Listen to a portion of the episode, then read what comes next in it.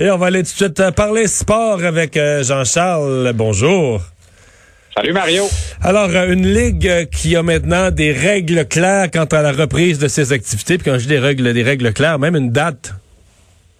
Exactement. C'est la MLS, Mario, qui sera, à moins d'un revirement, pas dans la MLS, mais dans une autre ligue, c'est-à-dire le baseball majeur qui s'entend sorti de nulle part et commence sa saison avant le 8 juillet mais c'est peu probable. Donc, le 8 juillet, la MLS commencera un tournoi calqué sur une Coupe du Monde ou un Euro avec les 26 équipes réunies sur les terres de Disney à Orlando, en Floride.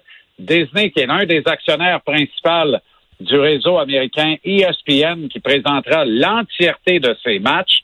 Ils seront en nombre de 58.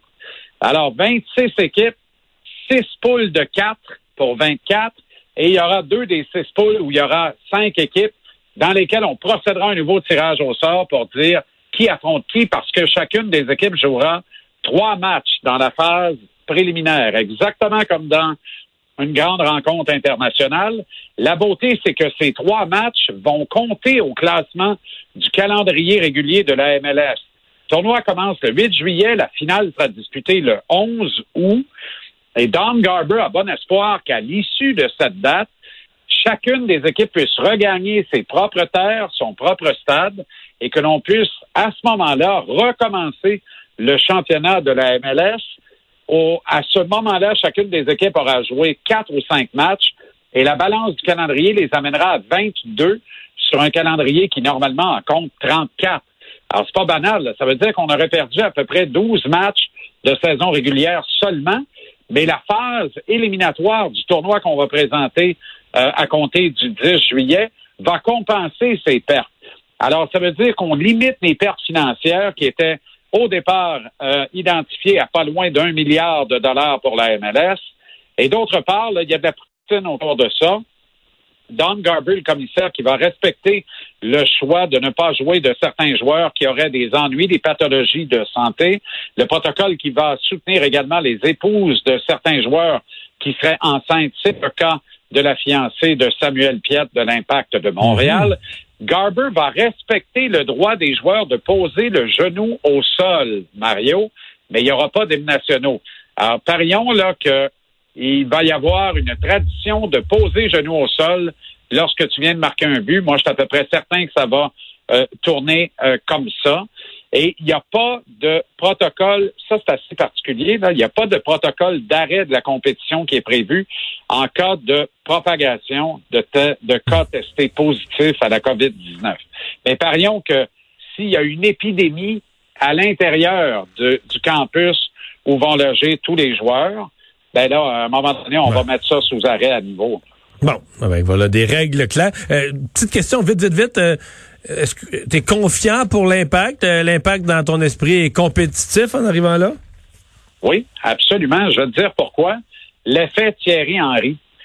Thierry Henry a disputé de multiples rencontres internationales, que ce soit en Coupe du Monde, avec l'Euro, ses titularisations en équipe nationale de France, font en sorte que dans ce type de tournoi, il connaît le tabac, il a un avantage, il oh, part avec oh, une oh. longueur d'avance sur plusieurs autres entraîneurs de la MLS, pas tous, mais plusieurs autres.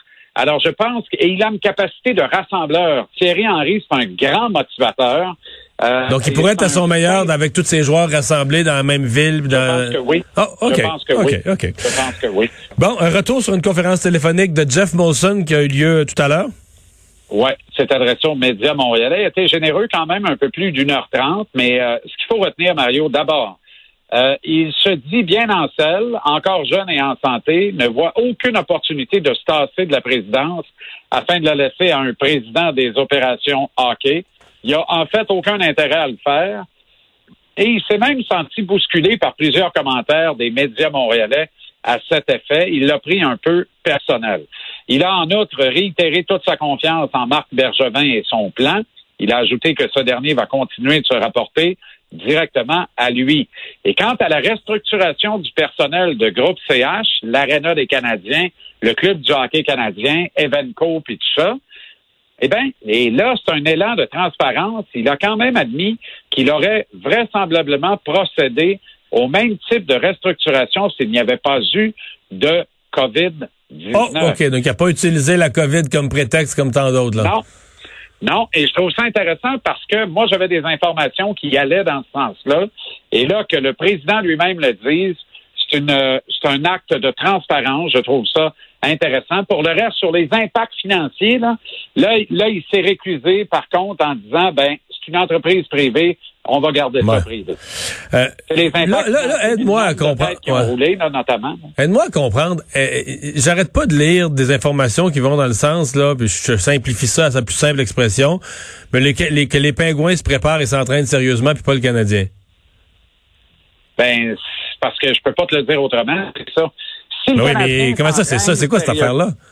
Ben, si le Canadien s'entraîne sérieusement, là, c'est en vase clos, chacun pour soi. Alors que les Pingouins sont rendus à une vingtaine de joueurs réunis au complexe d'entraînement de l'équipe en banlieue de Pittsburgh, dont les superstars Sidney Crosby et Evgeny Malkin. Euh, alors, eux, ils sont là, ils ont le couteau entre les dents. Le meilleur moyen de résumer ça, là, comme je te disais hier, Mario, les Pingouins étaient en mission pour gagner la Coupe Stanley ce printemps. Non, je comprends. Le Canadien est en mission pour repêcher avec la première. mais Puis en même temps, mais quand en même. même temps, là, mettons, mets-toi à la place de Carey Price, OK? Ton épouse attend le troisième enfant du couple. T'es euh, dans un petit bled tranquille en Colombie-Britannique, personne qui t'achale, t'as une glace privée qui t'est dévolue, t'as un gymnase, tu veux t'entraîner. Tu veux-tu t'en venir dans le nez à feu de Montréal?